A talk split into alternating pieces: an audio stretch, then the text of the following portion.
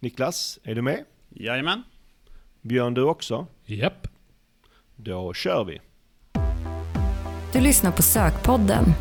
En podcast för dig som gillar Google, SEO och SEM. Sökpodden görs av Pineberry.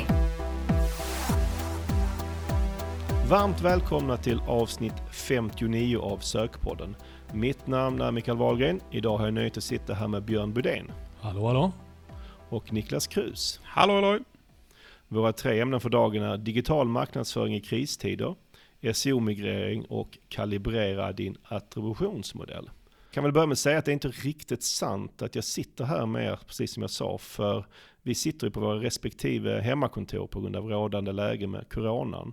Eh, hur känns det att spela in så här och eh, hur är läget med er? Eh, jo men det känns lite, lite udda att inte ha er framför mig. Eh, som man brukar ha normalt sett. Eh, men jag tycker vi har löst det rätt bra här med webbkameror och allt vad det heter. Så att, eh, under rådande tider får man nog säga att det eh, funkar rätt bra. Vad säger du Björn?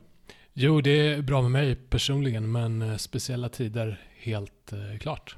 Och det är ju första gången vi spelar in så här remote, så det är möjligt att ljudbilden och tajmingen inte är lika bra som vanligt. Jag hoppas att ni har, ni som lyssnar har lite överseende med det här, för vi kände att vi, vi väldigt gärna ville spela in ett avsnitt som planerat. Dels för era lyssnares skull, men också såklart för vår egen skull, för det är ju alltid en högtid för oss att få göra Sökpodden. Även om vi denna gång inte sitter tillsammans vid vårt kära pingisbord. Exakt. Med det så kör vi igång dagens första ämne.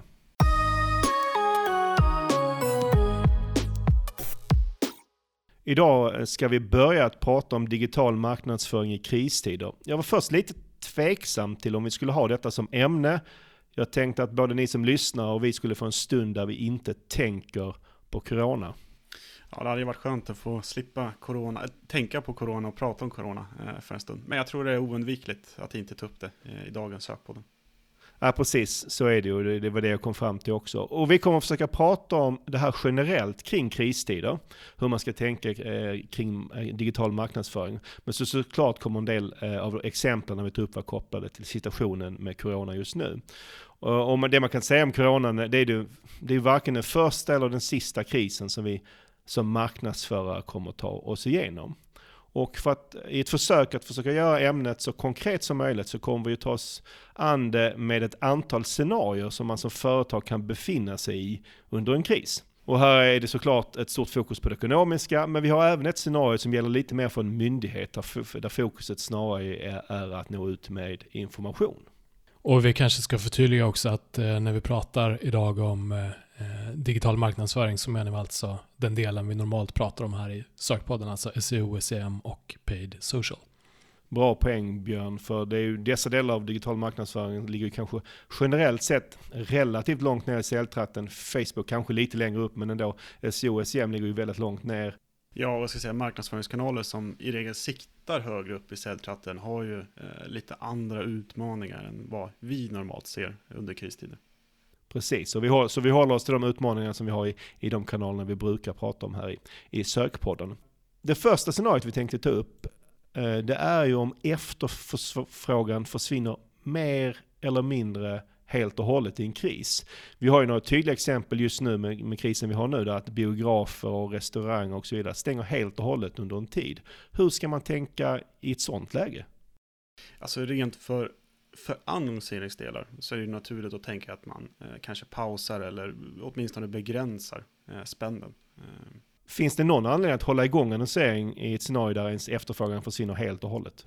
ja, absolut, och du ska definitivt hålla igång delar utav annonseringen. Eh, och, och jag ska säga framförallt om du är eh, lite kreativ och hittar någon take på hur du kan Eh, veva in den här krisen som vi eh, sitter i, eller om du kan dra någon form av fördel från den. Eh, så definitivt ska du göra det. Och vi ser ju till exempel, ett tydligt exempel på det, och det är ju restauranger som erbjuder olika former av presentkort och andra former av eh, gåvobevis eh, som man kan eh, köpa just nu. Då. Mm. Jag, har sett, jag har sett många som gör det och det är ju ganska smart för att är man i ett läge att man måste stänga sin restaurang, Mm. och det är ju såklart ett väldigt tufft eh, beslut att behöva ta som, som företagare. Och då är det ju på något sätt viktigt att om det går, försöka få någon form av intäkt under eh, den här krisperioden och, och liksom i alla fall ha igång något kassaflöde. Och kan man då hålla igång hjulen med hjälp av presentkort eller vad det nu är, så är det kanske bättre eh, än ingenting. Absolut, och sen om man ska tänka lite mer långsiktigt när vi annonserar så kan man ju tänka sig att vi kan ju nå rätt många nu som vi förmodligen kan, kan konvertera eh, lite längre fram när det värsta har lagt sig så att säga.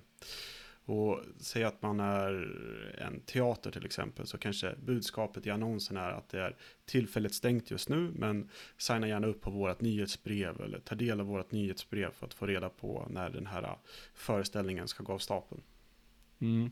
Det är också eh, ett smart tips, för när väl efterfrågan kommer tillbaka igen, för det får vi hoppas att den gör för de flesta företag, mm. då vill man ju få tillbaka sin business så, for, så fort det bara går. Ja, visst är det så. Och jag ska säga, om vi tittar eh, i det här exemplet så handlar det kanske främst om brandannonsering på Google mot sina egna vad ska jag säga, kunder eller följare på Facebook.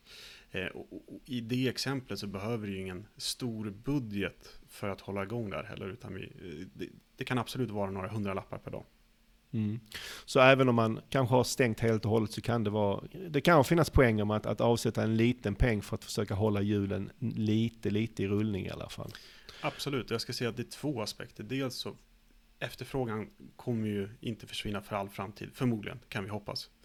Eh, sen så ska vi komma ihåg att aktionen, att det blir färre som annonserar i synnerhet på Facebook, tänker jag. Vilket gör att aktionen blir mer kon mindre konkurrerad, vilket gör att man i regel kan få mer valuta för sina pengar under de här tiderna också. Mm. Björn, hur tycker du man ska göra med sin SEO om eh, efterfrågan försvinner helt och hållet?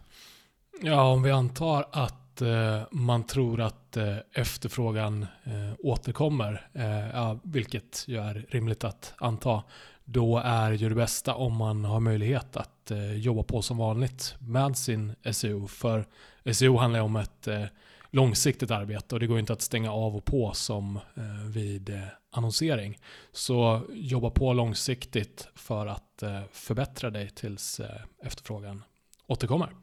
Mm. Och, och, det som är lite speciellt, eller speciellt, men det som händer med den organiska trafiken, att även om du, oavsett vad du gör så kommer du ha den organiska trafiken under under krisen, även om du stänger helt och hållet. Och har du då lyckats vara kreativ kanske, att du har hittat någonting du kan sälja trots att du har stängt ner, kanske om det är presentkort eller, eller vad det är, då, då kan du ta nytta av eh, den organiska trafiken även under tiden eh, det, det, är stängt. Och det är som sagt, det kan vara presentkort, det kan vara att börja erbjuda takeaway eller om du har någon annan digital produkt som du lyckas ta fram och utnyttja värdet av den organiska trafiken. För den betalar du ju ändå inte någonting för under eh, perioden där du, du är stängd så att säga.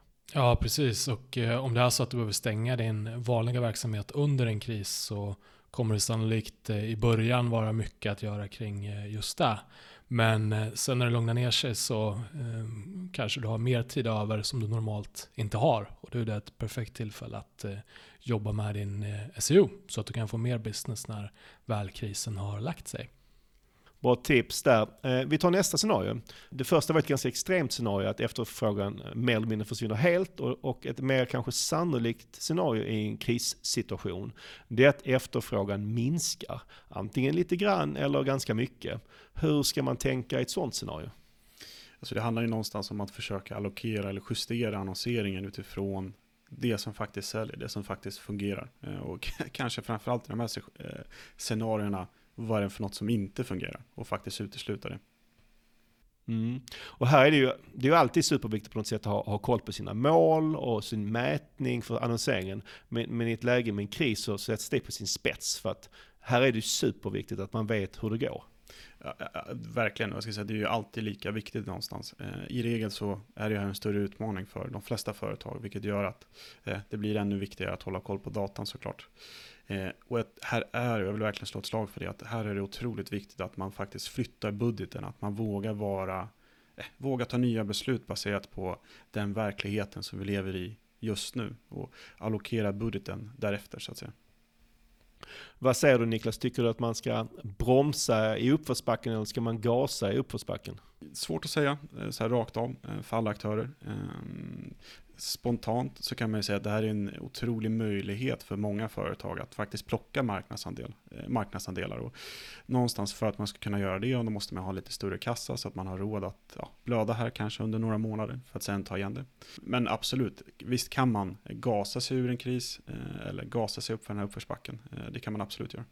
Mm. Jag kan ta mig själv som exempel här. Det är, det är lite för tidigt än så länge att avgöra hur coronakrisen kommer att påverka efterfrågan för just våra tjänster. Det jag kan säga än så länge är att det, det, det, det fluktuerar mycket mer än vanligt. Liksom vissa dagar mm. kan det vara väldigt mycket trafik, vissa är det mycket mindre än vanligt. Det, det händer väldigt mycket i sökbeteendet, det ser man. Mm. Om vi skulle anta att efterfrågan på våra tjänster skulle minska under en period, så skulle min första tanke i alla fall vara att försöka kompensera den här minskningen. För jag vill ju absolut inte att få in färre leads i vårt mm. fall.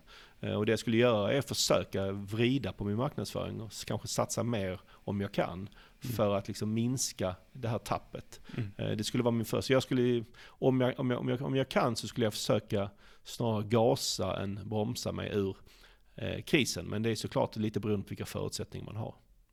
Eh, sen ska man såklart inte glömma heller att eh, all eh, PPC-marknadsföring som Google och Facebook justerar sig delvis själv är det färre eller fler som googlar på något så påverkar ju det direkt hur mycket du spenderar. Mm, precis, jämfört med kanske en stor del av den traditionella marknadsföringen så finns det ju liksom en självreglering här. Att, att dör efterfrågan så dör sannolikt också googlingarna och då kommer man spendera mindre pengar. Så att till, till viss del i alla fall så reglerar det här sig mm. eh, eh självt. Mm. Och en annan sak jag tänker på i det här läget är att det här är ju superviktigt i ett sånt här läge, i en sån krissituation. Att man inser att ens eh, annonsbudget inte bara är en kostnad.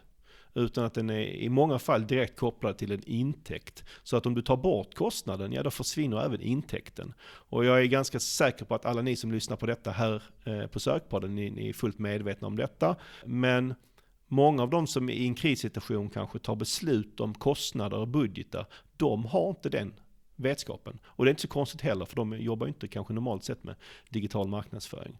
Och där ligger det lite på oss, alla, alla, alla vi som jobbar med det, att, att, hjälpa dem och informera om att om vi tar bort den här kostnaden, ja då kommer också de här intäkterna sannolikt försvinna. Eh, och man måste på något sätt se hur kostnaderna hänger ihop med intäkterna när man tar sina beslut om man ska gasa eller bromsa. I många lägen är det nog klokt att se eh, den här typen av digital marknadsföring som just eh, försäljning. Inte minst i kristider. Och det, det är någonting jag verkligen gillar med digital marknadsföring, att vi har möjligheten att vara så pass adaptiv, att vi kan ganska snabbt och med väldigt få men justera budget eller vart vi ska synas eller när vi ska synas. Ja, exakt. Och eh, jag hade verkligen försökt hitta den här lågt hängande frukten som kan bidra med intäkt här och nu idag. Vilka sökbeteenden missar du som du enkelt skulle kunna eh, till exempel skapa målsidor för och eh, eh, ranka eller börja köpa trafik till? Okej, okay, och det finns ju ett scenario att man som företag inte påverkas så mycket alls av en kris, att saker och ting rullar på som vanligt. Eh, med det scenariot tänker jag att vi kanske hoppar över, för det är kanske inte lika intressant i, i, för just detta ämne. Utan vi går direkt till scenariot att efterfrågan ökar som en konsekvens av krisen. Och eh, i den krisen vi är i nu, coronakrisen, så ser vi många exempel på detta. Många e-handlare går som tåget, matbutiker, både fysiska och online, säljer hur mycket som helst, streamingtjänster och så vidare och så vidare. Ja, jag hörde att Amazon planerar att anställa 100 000 personer som en följd av ökad efterfrågan eh, i kölvattnet av corona. Mm. Ja, det finns ju jättemånga sådana exempel. Det är ju, titta på Coop, vet jag hade sin bästa eh, försäljningsvecka i år eh, på nätet under den värsta krisen som vi har sett. Eh, och det är bara en av många aktörer som eh, faktiskt tjänar eh, på den här krisen just nu.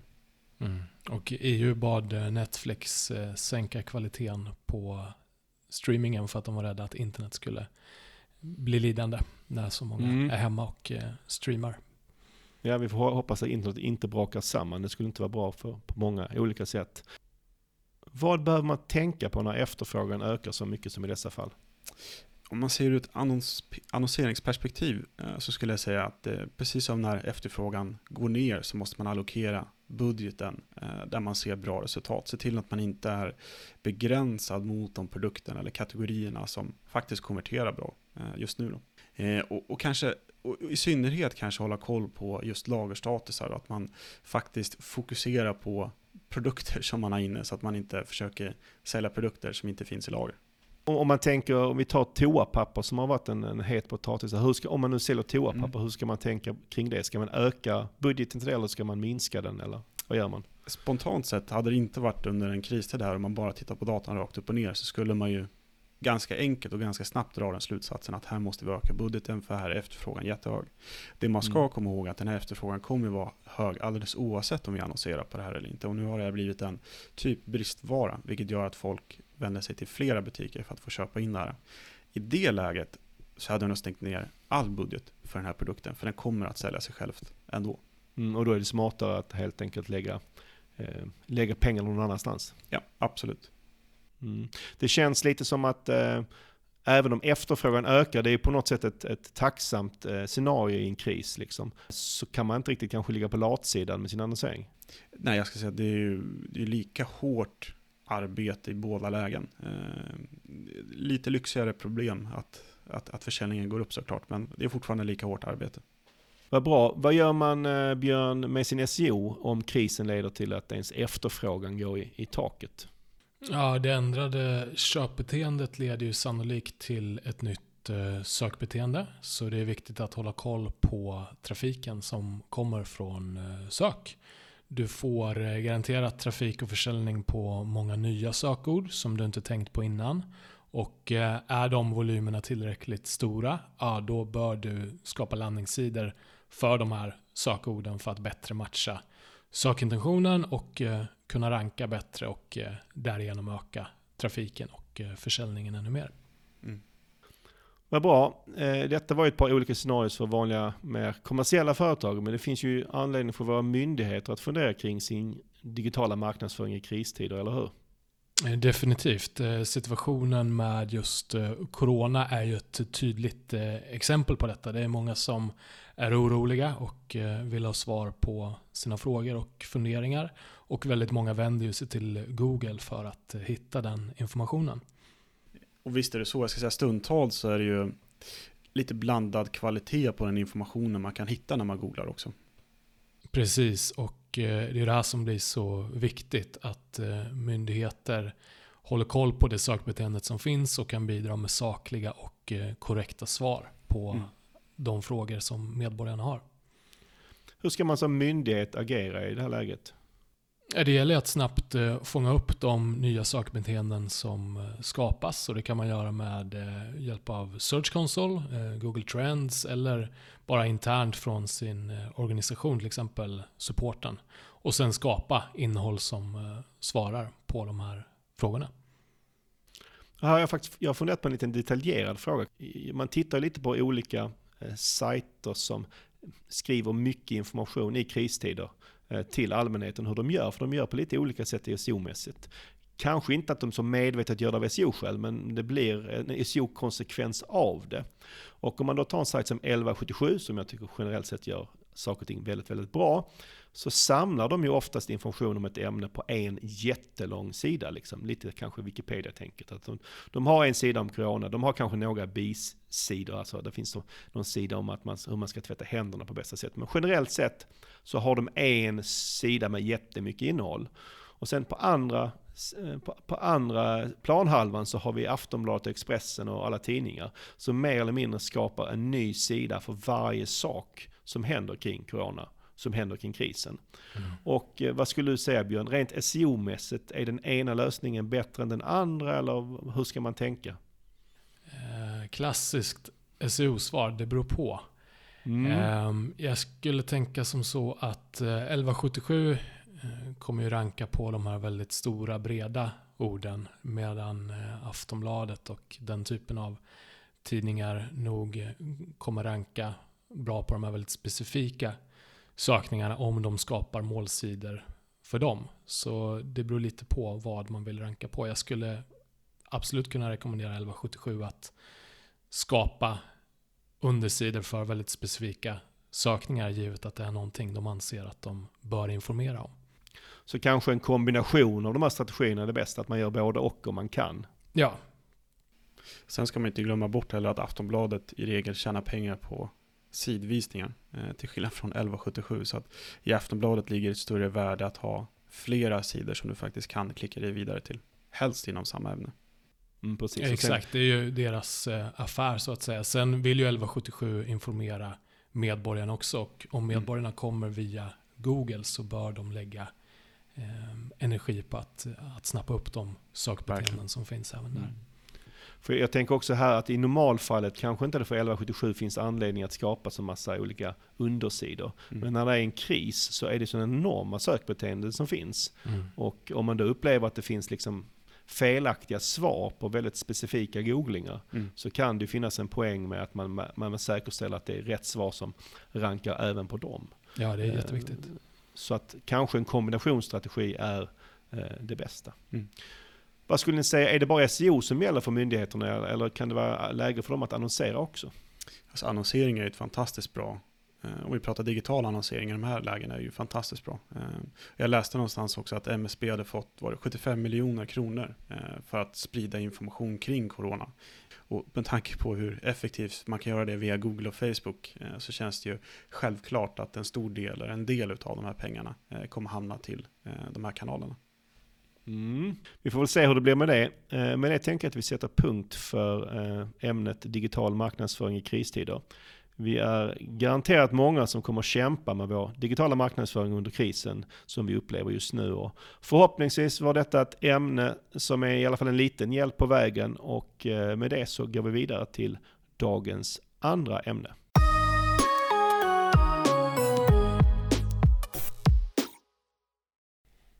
Då ska vi prata om SEO-migreringar. Ett lite roligare ämne än eh, SEO i kristid, eller vad säger du Björn? Absolut. Eh, Ett eh, migreringsprojekt kan ju såklart leda till en SEO-kris om man inte vet vad man håller på med. Men det är såklart inte på samma nivå som riktiga kriser. Ja, jag håller med och det är ju alltid extra mycket på spel tycker jag i migreringsprojekt. Det finns både mycket att vinna och mycket att förlora. Jag ska säga att allting sätts på sin spets och det blir ju lite pulshöjande eh, när man gör den här lanseringen.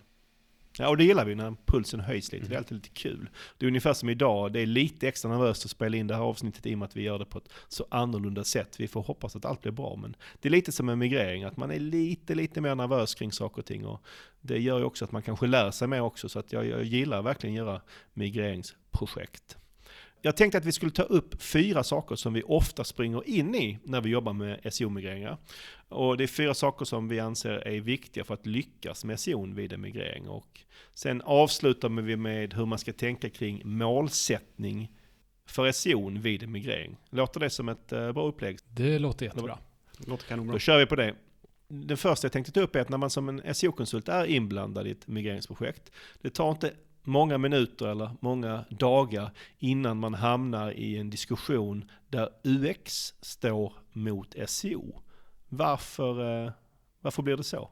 Mm, eh, jag vill bara börja med att säga att i många fall så går SEO och eh, UX hand i hand. Eller det borde i alla fall göra det.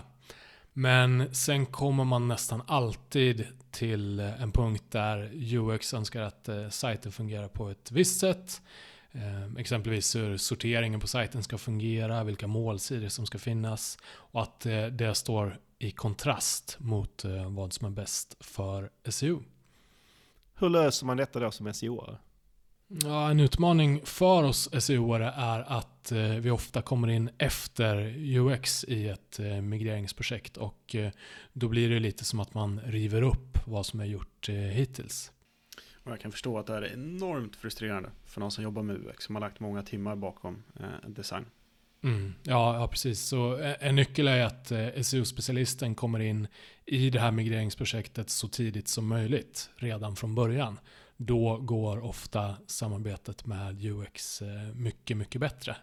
Och sen kan du nog utgå från att du inte kommer få igenom allt du vill SEO-mässigt eh, ändå. Så det är lite så att det gäller att man väljer sina strider. Exakt, du får prioritera vilka saker som är viktigast eh, och eh, försöka få igenom dem. Och sen får du kanske leva med att eh, i andra fall så får UX gå före. Och vi ska heller inte glömma bort att när vi optimerar för människor så gör vi det för SEO också. Fast det kommer en, en sökmotor däremellan. Säg att du har 100 000 organiska besökare per månad så hittar ju de här till ditt innehåll på grund av att du har en bra SEO. Och skulle du inte haft en bra SEO eh, så skulle man kunna säga att eh, det både är dåligt ur ett SEO-perspektiv men det är också sämre för användarna som faktiskt inte hittar till det här innehållet, det de måste ta del av. Ja, jag, jag håller fullständigt med och eh, som vi nämnde så går ju ofta UX och eh, SEO hand i hand och det bästa är Eh, om man kan försöka se det på det här sättet och eh, samarbeta, både SEO och eh, UX-are. Vad bra. Eh, nästa sak som eh, ibland kan spöka är JavaScript och rendering som jag tänkte ta upp som nästa punkt. För en, en, en ganska vanlig anledning till att man byter sajt är ju att den nuvarande såklart är gammal. Och, och trenden eh, nu är ju att nya sajter som byggs har en betydligt större andel JavaScript än den gamla sajten som man hade. Och vi pratar ju om utmaningen med JavaScript och SEO i avsnitt 49 för er som vill djupdyka ännu mer i detta ämne. Men hur säkerställer man att det här med JavaScript och rendering blir bra vid en migrering? Mm, det är lite lurigt. Eh, om du bygger en sajt som till stor del är beroende av JavaScript för att eh, rendera ut viktiga element på sidorna så behöver du säkerställa att eh, Google kan rendera ut innehållet till fullo. Och för att göra det så kan man använda sig av en teknik som kallas eh, dynamisk rendering om man tror att Google har problem med att eh, rendera ut innehållet annars. Och eh, dynamisk rendering det innebär att du serverar olika versioner av din sajt beroende på vem det är som besöker den. En mänsklig användare får se den vanliga sajten som renderas i webbläsaren medan Googlebot serveras en förrenderad HTML-version som är renderad på servernivå så att de slipper bygga upp sidan med eh, JavaScript. När man håller på, på att bygga sin nya sajt, kan man på något sätt i, i testmiljön kolla att det här med renderingen funkar som, som det ska? Ja, det går, även om det kan vara lite eh, trixigt. Men man kan använda sig av eh, Search Console, eh, Screaming Frog eller Mobile Friendly Tool exempelvis för att eh, testa hur eh, sidorna renderas. Det här är ingen hundraprocentig garanti för att eh, det kommer att gå bra. Det ser vi först när sajten är lanserad och hur Googlebot eh, verkligen tar emot den. Mm. Så bara för att förtydliga, det handlar om att visa samma innehåll men strukturerat eller byggt på lite olika sätt så att Google lättare ska kunna förstå vad det handlar om. Ja, det kan man säga. Så det är Google-godkänd cloaking kan man väl säga. Det är den här tekniken Google rekommenderar att man ska använda sig av om man har problem med eh, JavaScript-tunga sajter. Mm. Det bästa är såklart att man eh, har minimerat antalet, eller andelen JavaScript, men om man tittar på trenden just nu så är det väl inte det som händer, utan det är snarare att man maximerar andelen JavaScript på alla mm. nya sajter. Så därför får man ju använda den här lösningen som då är, eh, ja, givet situationen, är ofta en fungerande lösning. Vad bra, nästa sak som jag vill ta upp är att det är ganska vanligt när man gör migrering att man inte får med sig allt innehåll. Och jag har sett eh, ett antal exempel på att det kanske leder till att man tappar hälften av sin organiska trafik och sin organiska synlighet. Det är ju inte sådär superkul. Var, varför blir det så att man tappar bort innehåll i, eh, vid en migrering? Ja, dels så handlar det nog om teknik, att man tycker att det är komplext att eh, migrera vissa typer av innehåll till den nya sajten. Kanske så behåller man inte alla sidtyper man har. Och eh, dels så handlar det om att eh, man kanske inte riktigt inser värdet i det man väljer bort. Man ser det som sidor som ändå ingen bryr sig om. Fast då får man inte glömma bort att Google faktiskt bryr sig om de här sidorna. Ja, precis. Eh, Google eh, gillar ju innehåll oavsett om det är gammalt eller nytt. Och hur undviker man att man hamnar i en sån här situation? En bra grej att eh, kontrollera redan från början är att lista vilka sidor som det inte är tänkt att de ska flyttas med i migreringen och sen kolla hur mycket organisk trafik de här driver idag. För det är ju det som försvinner om du inte tar med dig de här sidorna och det här innehållet vid en migrering. Ja, jag har gjort och sett sådana eh, undersökningar ganska många gånger där man tittar, tittar på vad, hur mycket trafik som gammalt innehåll driver då. Och i princip när man ser, väl ser den datan så är det ganska lätt att ta ett beslutet att vi måste få med allt innehåll. För det är ofta så att det, det, det, det, det gamla innehållet driver oftast väldigt mycket trafik. Eh, så det är en ganska bra övning att göra. Bra tips där Björn. Sist men inte minst så har vi ju frågan kring redirects. Alltså antalet migreringar som misslyckats från ett SEO-perspektiv för att man har gjort bort, sig, gjort bort sig när det gäller redirection, de är nästan oräkneliga. Det finns liksom, det är kanske det vanligaste anledningen till att det inte går som det är tänkt. Mm. Eh, var, varför blir det så här med just redirects? Det finns nog eh, flera anledningar. En anledning vi stött på är att eh, man helt enkelt inte vet hur viktigt det är att eh, peka om sina URLer med en 301 om det är så att man byter URL-struktur. Vilket man ju ofta gör vid bygget av en ny sajt.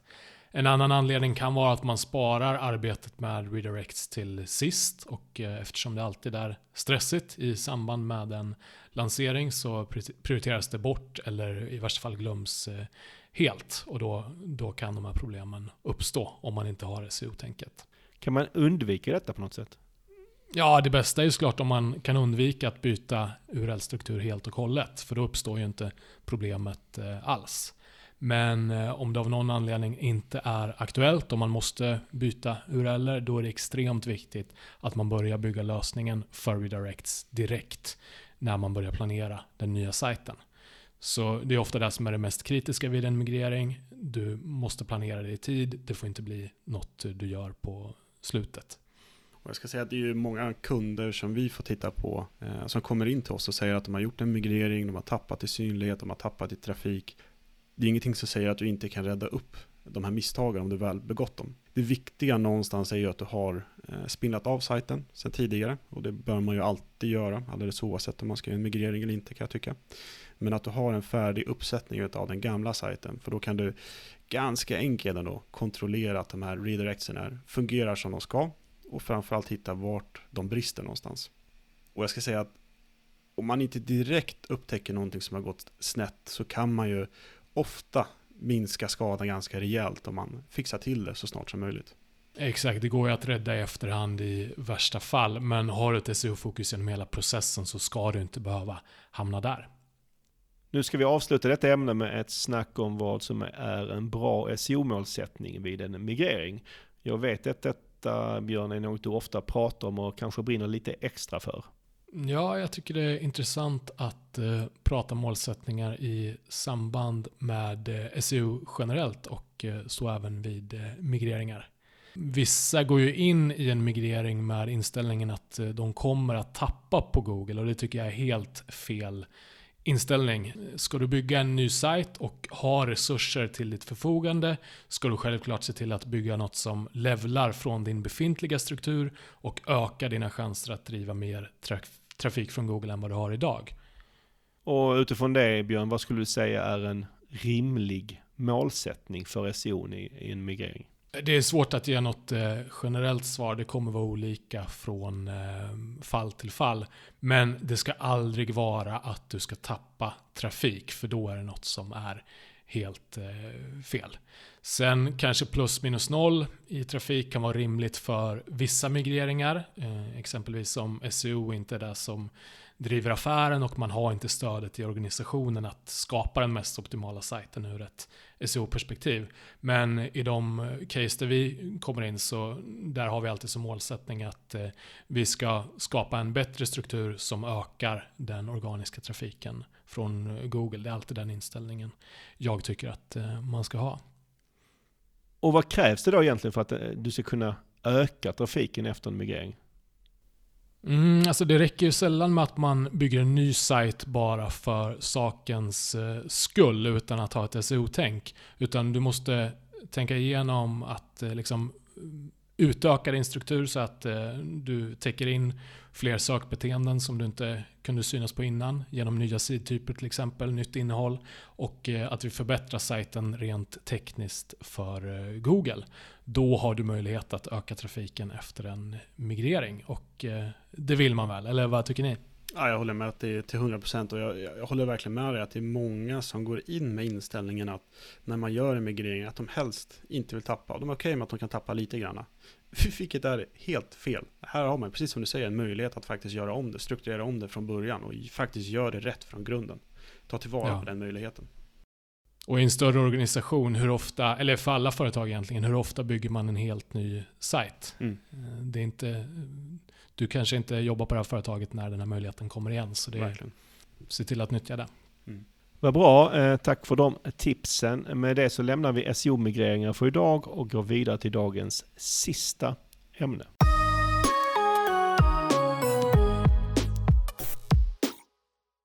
Niklas, för någon veckan sedan sa du på vår Slack att, och nu citerar jag, detta kan vara det bästa webbinariet jag har lyssnat på. Förutom våra egna eh, smiley. Så skrev du. Ja. Eh, och då pratade de om ett, ett webbinar som Facebook gjort om attribution och specifikt kanske om kalibrering av din attributionsmodell som är vårt sista ämne här idag.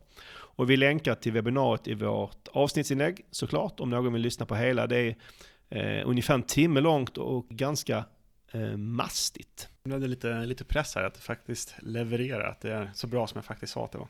Ja, men jag, jag, har ju lyssnat på det, jag håller med om att eh, det är bra. Sen ska man såklart inte glömma att det är ju Facebook som är avsändare på just det här webbinariet och de har ju en agenda med webbinariet precis som alla har med det mesta man gör. Såklart. Eh, de, syftet är ju någonstans att försöka visa upp att Facebook-annonseringen eller Instagram-annonseringen eh, kan ge mer än vad man faktiskt tror i sin vanliga attributionsmodell. En av teserna i webbinariet, den jag tyckte var mest intressant, är att man ska kalibrera då sin attributionsmodell. Varför är detta nödvändigt överhuvudtaget, Niklas? Mm. Det är inget man går runt och tänker på eh, varje dag som marknadsförare, ska jag säga. Men eh, det finns många olika felkällor som gör att attributionen kanske inte blir helt korrekt. Till exempel så har vi cross-device som är en väldigt stor och här kan man inte riktigt följa en användare i hela köpresan, vilket gör att när vi tittar på datan så kan det se ut som att en viss källa eller ett visst medium har en större påverkan än vad den faktiskt har i verkligheten. Mm. Och sen går de ju över när de pratar om det här att prata om korrelation och kausalitet. Och för er, för ni som har lyssnat på alla avsnitt av Sökpodden, ni vet att just korrelation och kausalitet är någonting vi verkligen älskar här i, i Sökpodden.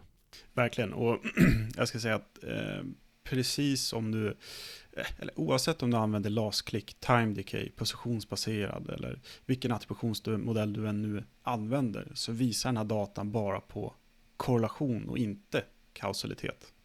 Hur, hur menar du nu? Eh, så vi kan ta LAS-klick som ett exempel. Säg att du kör LAS-klick och du vet att någon har klickat på din annons och sedan gjort ett köp. De två sakerna vet du, men du vet inte med säkerhet om det här köpet skulle ha skett alldeles oavsett om den här personen hade klickat på din annons eller inte. Och därav så får du korrelation och inte kausalitet. Och hur skulle man då enligt Facebook i det här fallet få till kausaliteten? Så det här är egentligen ingenting bara Facebook pratar om, men eh, för att få reda på kausaliteten så måste man göra någon form av livsstudy. Eh, till exempel en conversion livsstudy i det här fallet. Och det du gör egentligen då är att du testar köra med en person som får se Facebook-annonseringen och en annan person som inte får se Facebook-annonseringen. Och då sen göra en, eh, en livsstudy där helt enkelt och se vilken av de här två grupperna som faktiskt konverterar. Eh, och då ser du kanske att när du inte körde Facebook-annonseringen så fick du, säg 100 konverteringar och när du körde med Facebook-annonseringen så blev det 150 konverteringar. Och då kan vi eh, ja, säga eller anta att Facebook bidrog med 50 konverteringar utöver de här 100. Och då blir det mer ett kausalt samband snarare än korrelation. Och det här förutsätter ju att det är allt annat lika under ditt eh, experiment. Exakt, och det är det som är kruxet eller utmaningen med de här testerna. Dels att man gör testet korrekt, att man får in till, tillräckligt mycket data för att kunna dra de här slutsatserna. Men eh, gör man det och faktiskt lägger en budget på att eh, ta reda på var eller vilken attributionsmodell som kanske ligger närmast en livsstudy, ja, då har du ju också bättre insikter, en bättre platta att stå på när du gör framtida annonsköp. Och nu kommer du in på lite det här, för nu, nu, nu, eh, nu pratar vi om det här med kalibreringen av attributionsmodellerna. Hur, hur ska man då använda liftstudien till att kalibrera sin, sin attributionsmodell? Mm. Eh, det svåra är ju att välja den eh, mest rättvisande eller den mest korrekta attributionsmodellen. Och här finns det verkligen inte ett svar som är rätt för alla företag. Och kanske inom ett företag så bör man testa olika attributionsmodeller beroende på mål också. Samtidigt så kan vi inte hålla på att göra livsstudies hela tiden. Eh, för det är som sagt det är komplext, det kostar pengar och indirekt så väljer vi att visa annonser för de som vi tror borde se den här annonsen. Men för att få ut datan så väljer vi att inte göra det. Så har du gjort en livsstudy och fått fram ett facit inom situationstecken eh, så kan du försöka jämföra det här mot dina attributionsmodeller och försöka hitta, okej, är det någon modell som ligger närmare det resultatet som vi såg i våran livsstudy? Och, och kanske börja nyttja den modellen framför allt när du optimerar din leverans. Så om man tar det här eh, fiktiva experimentet som du nämnde precis, där man i, i ena scenariot utan Facebook-annonsering så fick man 100 konverteringar och med Facebook-annonsering så fick man 150. Ja. Eh, det, det betyder att man kan anta att Facebook-annonsering har bidragit med 50 konverteringar. Ja. Och då helt plötsligt försöker man hitta den attributionsmodell som kommer så nära som möjligt det svaret. Ja. Alltså, för de olika attributionsmodellerna kanske någon kanske ger 22 som svar, någon ger 78. Ja. Och så försöker man hitta den som ligger närmast 50 i det här fallet då. Och kanske utgå från den framöver. Det, gör du det så kommer du förmodligen ha en bättre attributionsmodell än vad du hade tidigare. Du kommer ha mer underlag eller du kommer ta ett mer korrekt beslut eh, framöver också när du fördelar budgeten och vart du ska spendera pengar. Så det, absolut. Det låter bra Niklas. Och med det så sätter vi punkt för att kalibrera din attributionsmodell. Och på tal om eh, webbinar och Facebook så kommer du och jag att hålla ett sådant den 29 april. Mm. Så är det någon som är sugen på att hänga, eh, hänga med på det eh, så är det bara att ni googlar på Pineberry Webinar och sen kan man klicka på första länken där och anmäla sig. Och det är givetvis kostnadsfritt eh, att anmäla sig. Ja, och där kan du även ställa frågor till oss. Ladda gärna upp med dina absolut klurigaste frågor om Facebook-annonsering. Det låter som en, en utmaning här som jag glatt tar mig an. Gör det, absolut. Mm, det, det, ska, det ska bli kul. Och då återstår det bara att runda av dagens avsnitt.